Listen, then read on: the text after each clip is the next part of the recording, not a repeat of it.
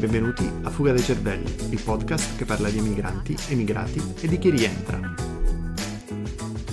Ciao a tutti, oggi sono con Francesco Balocco, che è un un mio compagno di università, anche se non ci siamo mai visti lì, perché abbiamo entrambi studiato all'Erasmus di Rotterdam. Io mi sono fermato al, alla MBA, lui invece è andato fino in fondo e ha conseguito di recente un, un dottorato di cui ci parlerà. Ed è stata anche l'opportunità per me di, di, entrare in contatto con lui perché vedevo che il, le foto della, della, celebrazione del suo dottorato erano molto emblematiche e anche l'università le ha, le condivise su LinkedIn, quindi è stato un bellissimo aggancio per me per, per contattarlo. Io lo ringrazio tantissimo per il, per il, tempo che ci dedicherà oggi e soprattutto mi piacerebbe sapere il percorso che l'ha, che l'ha portato da, dall'Italia, lui ha studiato alla Bocconi, fino ad arrivare in Olanda e a passare attraverso il, il PhD in, in, marketing, immagino comunque in tecniche di marketing, poi ci darà i dettagli lui, fino alla posizione attuale che, che è di professore presso la Freie Universiteit di Amsterdam, correggimi se sbaglio il mio olandese, ho vissuto in Olanda due anni, avrò imparato cinque parole, ti passo subito il microfono e grazie ancora per essere qui con noi a Fuga dei Cervelli.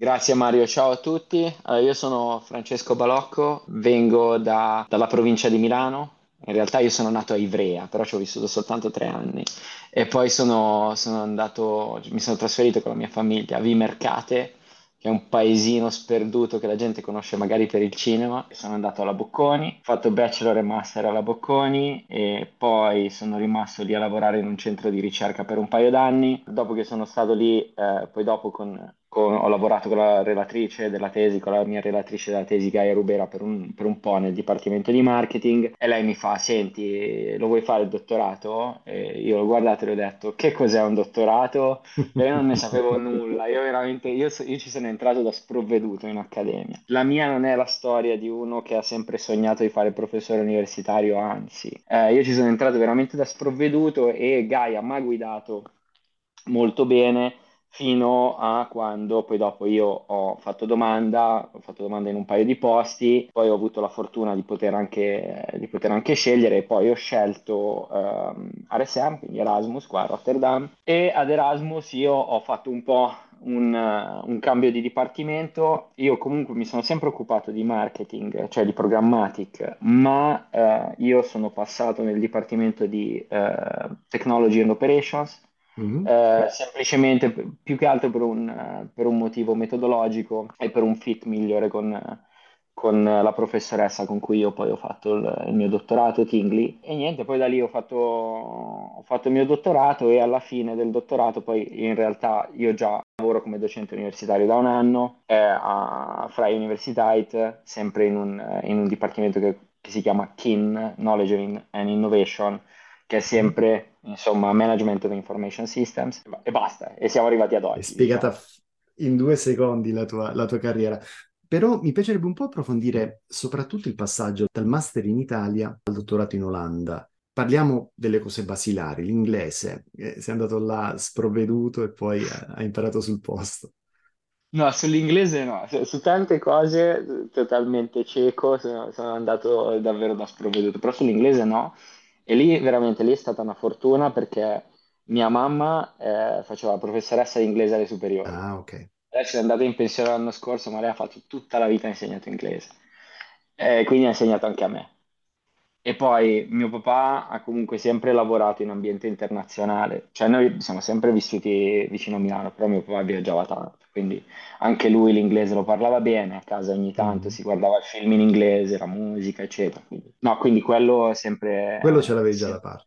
Cose che invece mi sono dovuto un po' imparare eh, sono state, è, diciamo, la formazione specifica su come fare ricerca quella è una cosa che, allora io ti dico, la formazione che ho avuto in Bocconi dal punto di vista di, contenuto, dal punto di vista, diciamo, del, dell'idea di quanto la uso anche facendo il, adesso il docente universitario in management è stata eccezionale. Veramente, eh, io mi ricordo ancora le, le cose de- degli esami di, di, finanza aziendale, solo che è una formazione che è eh, molto, diciamo, orientata ovviamente all'obiettivo medio dello studente universitario che fa economia, quindi andare a lavorare in consulenza o mm, in sì.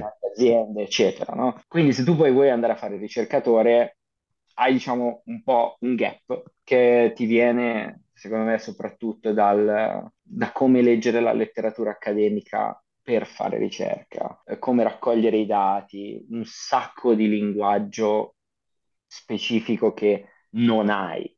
Cioè Mm. io alcuni termini che usavano le persone attorno a me, io ho iniziato a capirli, non so, un paio di mesi dopo, cioè che- di cosa stessero parlando, capito?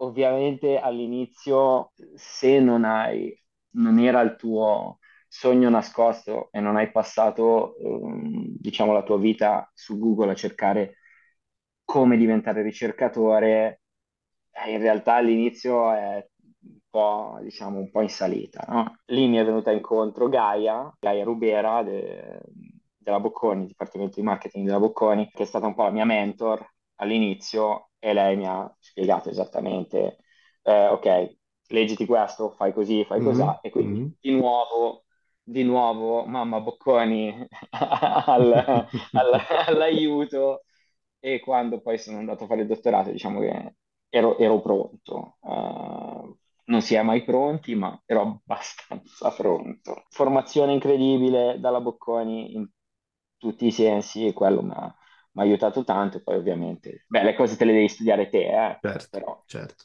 E senti, parliamo invece del, del primo impatto con l'Olanda. Per me è stata un- una transizione piuttosto semplice perché ho studiato alla, all'Erasmus di Rotterdam per due anni e poi mi sono trasferito in Olanda, quindi è stata una transizione molto leggera. Poi gli olandesi li ho sempre trovati piacevoli, senza fronzoli, quindi mi sono sempre trovato molto bene con loro. Per quanto riguarda te invece, passando da una situazione in cui eri cresciuto, Milano che ti ha portato su da, da quando eri bambino fino, alla- fino al master, l'arrivo in Olanda come l'hai vissuto?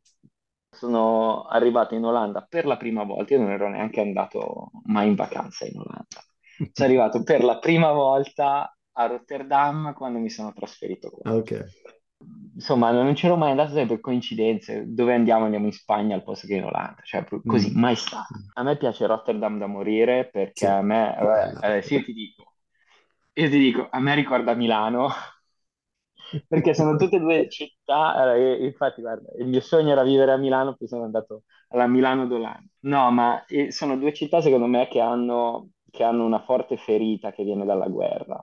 Sì, Eh, Rotterdam come Milano ha questa, questa immagine di una città ricostruita, no? Ed è forse quello che un po' mi ha fatto sentire a casa subito, perché io ero abituato a Milano e poi ma- il mio impatto è stato che sono andato in un altro quartiere, no? Poi anche qua i tram sono gli stessi, cioè il, il modello dei tram è lo stesso che a Milano, capito? Quindi alla fine l'impatto è stato come, non lo so, hanno cambiato il colore dei tram a Milano. Vivere in Olanda, quindi con, con gli olandesi, prima cosa è tutti parlano inglese perfettamente. sì. E io mi trovo, pensa, io mi trovo adesso, dopo sette anni che sono qua, a imparare adesso, cioè adesso, adesso lo parlo bene, ma prima non mi è mai Non, non ne hai servito, bisogno, no, non ne hai ma bisogno. zero. Ma c'è tutti, tutti, tutti, veramente, da- cioè, dal collega, ma anche proprio entri in un negozio, chiunque parla, parla perfettamente. Quindi quello è subito welcoming. Con le persone del luogo, diciamo, è facile, è facile avere un rapporto superficiale, è facile, diciamo, andare d'accordo con i colleghi e trovarsi bene, ma fare amicizia è dura. Cioè Mm, diventare sì, amici, amici è durissima. Ti dico, cioè a Milano io mi ricordo che, non so, incontri per la prima volta magari i vicini di casa, ci parli assieme, se hanno la tua età, dopo, dopo due settimane fai la cena, cioè nel senso, se sei sì, già mangiati una pizza assieme. Ecco, quale due settimane si dilatano, diciamo, sono molto più lunghe. Però è un posto dove le persone sono molto dirette e questo mi piace sì. è, diciamo come dici te, senza fronzoli, ecco. Tutto è molto chiaro, le relazioni sono sempre molto chiare con le persone, sia in, in termini di lavoro che anche in termini personali, quindi quello è veramente, veramente un pro. Un contro gigante, però questo tu mi devi dire, anche tu vivi all'estero, quindi non so se è Mm. soltanto l'Olanda o anche cioè, i pomodori. I Cioè, i pomodori sono pomodori acqua. Una volta che esci dall'Italia, i pomodori sono acqua. Io ho vissuto in sei nazioni, compresa l'Italia, e con mia moglie quest'estate, quando siamo tornati in vacanza in Italia, abbiamo- la prima- tra le prime cose che abbiamo mangiato, pomodori. Pomodori e rucola. Ma cioè, io, io appena non si possono casa, mangiare, guarda. Singapore no, erano acqua, Olanda erano acqua, Spagna onestamente non ricordo, Irlanda erano acqua e, e Olanda erano acqua. Sì. Guarda, scopri il segreto dietro il pomodoro e là secondo me puoi, puoi fare davvero la, la botta. grande Sì, sì, sì, sì. E poi puoi usare la tua conoscenza di programmatic per amplificare il- le vendite. Anzi, guarda, usiamo i pomodori, cosa che non ho mai Vai. fatto, usiamo i pomodori per passare alla domanda seguente. E come ehm, ti dicevo prima dell'intervista, io lavoro ormai in digital marketing e e-commerce da, da circa dieci anni, un po' di più, e ho coperto tutti gli aspetti, tutti, tranne il tuo, quindi tranne la porzione paid, no? La porzione pagata Mm. della pubblicità. Per chi ci ascolta e magari non ha ben chiaro quello di cui stiamo parlando, immaginate quando andate su un sito A, vedete i banner, vedete eh, delle immagini, vedete un messaggio che magari un po' può risonare con voi. Dietro quello c'è una serie di algoritmi che, eh, che sono alla base dei famosi programmatic ads, che sono niente per, per spiegarlo in termini semplici, poi magari correggimi tu che sei, che sei del campo, sono messaggi pubblicitari gestiti da, gestiti da computer, gestiti da un software, chiama l'algoritmo come preferisci, che va ad, ad identificare non solo il sito dove il messaggio dell'azienda X possa avere un maggior seguito, ma soprattutto vanno a pagare i vari sistemi che danno quegli spazi, facendo risparmiare all'azienda che, che conduce questa attività di marketing o comunque permettendole di avere una più frequente click-through rate, che è semplicemente guardi il, il messaggio pubblicitario, clicchi quello poi viene calcolato e fa parte di nuovo, viene di nuovo reingestito all'algoritmo che ridarà il messaggio magari eh, sul sito B piuttosto che sul sito C. Sei liberissimo di prendermi a pugni alla prima occasione se, se ho detto delle No, castronerie, però... no, benissimo, benissimo, Ok. benissimo. Stai andando alla grande. Ok, ok, ok. Quindi in caso di colloquio di, di, di paid con, con la tua università, diciamo che magari un primo passetto l'avrei fatto. Sicuro, sicuro. Perfetto. Senti, questa idea come ti è venuta? Nel senso che per chi non lavora nel, nel digital marketing, questo è tra gli elementi più complessi perché ha tantissimo gergo tecnico diretto, migliaia di abbreviazioni che sono un po' anche messe lì per scoraggiare chi volesse iniziare a, ad apprendere un po' di più a poter, a poter discutere, ma soprattutto hanno quella componente tecnologica che molti altri aspetti del digital marketing, ad esempio quello che faccio io è marketing di contenuti. Sì, Mhm. l'SEO hai bisogno di studiare, hai bisogno di tenerti al passo con i tempi, però non raggiunge il livello di complessità di quello che tu hai, hai discusso nella tua, nella tua tesi. Ci puoi dire un po' come sei arrivata a questo punto e soprattutto per chi ci ascolta che magari è interessato al marketing, quali possono essere i primi passi che suggeriresti loro per entrare in questo, in questo mondo? Se vi sta piacendo l'intervista, lasciate pure 5 stelle su Spotify, Apple Podcast e Amazon Music. Fuga dei cervelli è anche disponibile via browser. Se volete raccontare la vostra storia, scrivete a grandefugadacervelli.com oppure sul nostro gruppo LinkedIn. I contatti sono nella descrizione dell'episodio. Adesso torniamo dai nostri ospiti. Grazie. Per me, la pass- cioè io sono appassionato di pubblicità da sempre, cioè veramente, sempre io da ragazzino mi guardavo la pubblicità fra i cartoni e mi piaceva, capito? Quindi è sempre stata la mia passione. Io ho iniziato un po' a leggere come funzionasse, eh, come funzionasse la pubblicità online, no? Come funzionasse la parte paid. E quello che mi si è aperto, io mi ricordo, sono andato a una conferenza a Dublino, sono stato lì un paio di giorni, ho visto un po' di presentazioni, mi si è aperto un mondo, capito? Wow, sta roba è complicata e c'è un sacco di, di- di- di- di- di- di- di cose da, da- da spacchettare, cose che non sai se funzionano, eccetera, no? Perché quello che tu mi dici è programmatic mi fa risparmiare sul budget di digital marketing, quello che io ti dico è forse. Cioè, eh, perché cosa succede? Che quello che- di cui mi- io mi occupo è in realtà è di, di tutta la parte di payment, quindi Mm, di tutta la parte di, ehm, tutta la parte di aste che ci sono dietro, no? mm, sì. Per chi non conosce Programmatic, il modo in cui questi, questi banner vengono venduti ai vari advertiser è attraverso delle aste. Eh, sono aste in tempo reale e sono, come dici tu, gestite da questi algoritmi, sì, che girano su, in millisecondi su server in tutto il mondo, no? Per venderci qualcosa. quello di cui mi occupo io in maniera specifica è asimmetria informativa fra advertiser, publisher e eh, intermediari. Publisher sono i siti web, eh, come tu dicevi, sito A, sito B, quelli noi... Vedi questa cosa del, del gergo, veramente è impossibile parlare di programmatic senza incartarsi su 47 parole che per la persona che hai davanti non vogliono dire assolutamente nulla.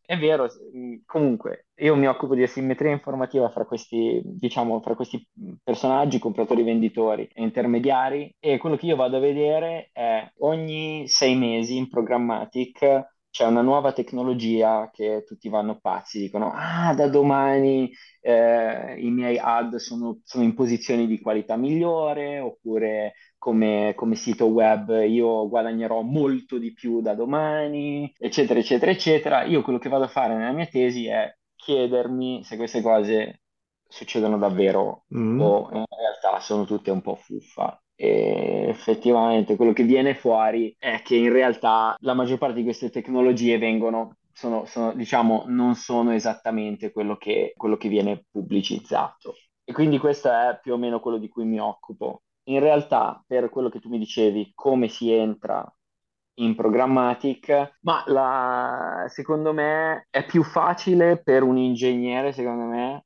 avere contatto con il mondo di programmatic di quanto lo sia per qualcuno che viene da marketing. La richiesta che, che io vedo soprattutto come richiesta di lavoro è come back-end, come back-end developers sì, o sì, sì, dal punto di vista proprio ingegneristico, del, perché queste sono macchine eh, che, che, che, vengono insomma mantenute e costruite da, dal, dal Google della situazione, insomma. Quindi è comunque un'idea di un lavoro molto orientato sul, sul discorso tech. Per eh, quanto riguarda il vocabolario, che è ovviamente una delle cose più ostiche, eh, quello è, rimane ostico, cioè ogni, ogni, conferenza a cui vado c'è una nuova parola che io sì. non ho assolutamente idea di cosa sia. Si impara sul lavoro alla fine, giusto? Quello di cui ti occupi tu, quello di cui si occupano cioè, i miei colleghi dall'altro lato, è andare alla fine a trovare tutti quei clienti che non ti stanno cercando. Perché, ad esempio, quello che faccio io attualmente, SEO e content marketing, se uno cerca nella mia direzione, il mio lavoro è farmi trovare prima degli altri. Mm-hmm. Però per paid tu vai a pescare tutte quelle persone che potrebbero, che l'algoritmo suggerisce che siano interessate. E quindi il livello tecnico è eccezionale per quanto mi riguarda. Insomma, io lo guardo con, con ammirazione, come te da bambino guardavi la pubblicità, io guardo queste tecniche di marketing con, con molta ammirazione come dicevi tu, sì, è più facile per un ingegnere entrare in questo campo piuttosto che un, che un marketer. Mi trovo assolutamente d'accordo con te. Invece, se ci rivolgiamo a chi si è appena laureato, diciamo un ragazzo, una ragazza in Italia che ha 22-23 anni, è finito la triennale, siamo generosi magari, non, non sono andati fuori corso, hanno finito la triennale e vorrebbero invece prendere un master un po' più vicino a queste cose che poi, eh, che poi si andrebbero a trattare sul, sul, sul, posto di lavoro o comunque nei corsi dove, dove insegni tu. Quale sarebbe un buon programma da andare a ricercare per fare questo salto? Ah, guarda, Bella domanda. Secondo me ci sono un paio di... Allora, se uno non viene dalla parte di developer, perché vabbè, dalla parte di developer, uh, master in computer science, master in computer science o operations research rimane sempre comunque, cioè se, mm. se tu vuoi occuparti della parte di development o della parte di supply chain, sicuramente operations research o, o computer science rimane comunque la, la, cosa migliore o ingegneria informatica, dipende. Mm da quello che vuoi fare. Invece se vuoi stare sul lato economico, uh, sul, lato, sul lato della monetizzazione, allora lì secondo me o master in uh, uh, MIS, quindi Management of Information mm-hmm. System, mm-hmm.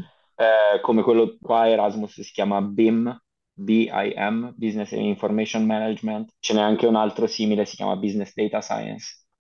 Francesco, tu hai iniziato a lavorare quindi da se consideriamo il dottorato non ti sei mai fermato, però eh, tu hai iniziato a lavorare da, dicevi, da un po' più di un anno e ovviamente stai, in, stai, iniziando adesso il percorso accademico. Ti sarai già fatto un'idea, magari con qualche collega dell'università, qualche amico o amica che sono rimasti in Italia, delle differenze non solo finanziarie, ovviamente non, non parliamo del tuo salario, però non solo finanziarie, ma anche di, di benefici e di tutto il resto. Di quali, non dico certezze, però di quali garanzie eh, avresti bisogno per considerare un eventuale ritorno in Italia?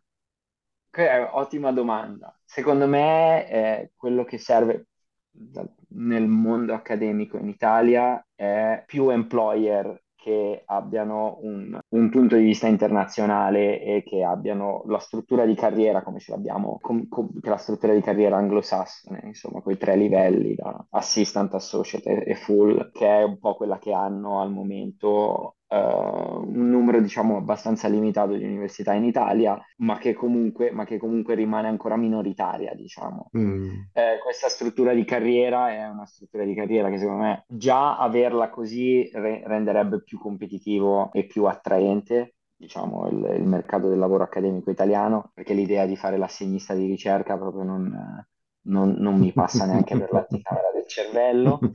E poi ovviamente, vabbè, eh, la, la remunerazione, ecco, perché sì. se uno vuole avere un, se uno vuole attrarre dall'estero in accademia, diciamo che c'è una competizione molto chiara sul, sul, sul, sulla retribuzione, ecco.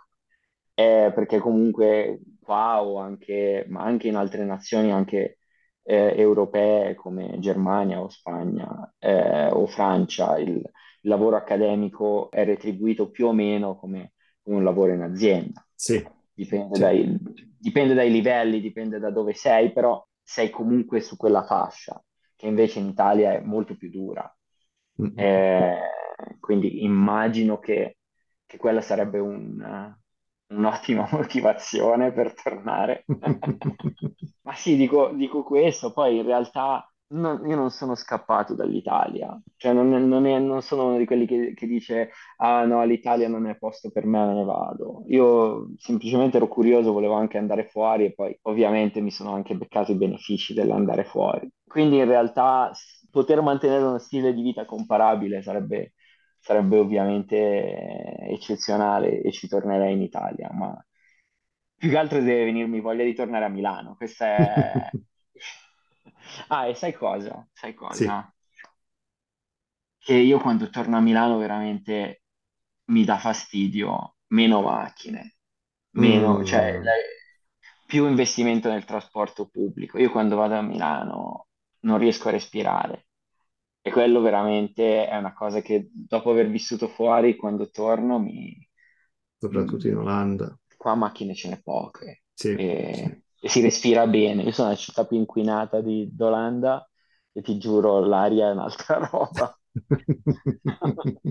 Grazie per aver chiarito questi, questi punti con noi, grazie per averci dato una, una prospettiva un, un po' differente sul, sul lavoro accademico in, uh, in Italia, in Europa, insomma, cosa speriamo possa cambiare. Ti faccio un grossissimo bocca al lupo per uh, il prosieguo della tua carriera accademica e mi raccomando, prossimo, prossimo paper che vai a scrivere su, su digital marketing o roba del genere, magari mandamene un estratto che lo leggerò sicuramente con, uh, con piacere. Grazie mille, Mario. Eh, grazie per la chiacchierata, è stato, è stato veramente divertente e in sicuro ti tengo aggiornato. ok, grazie mille, a presto. Grazie.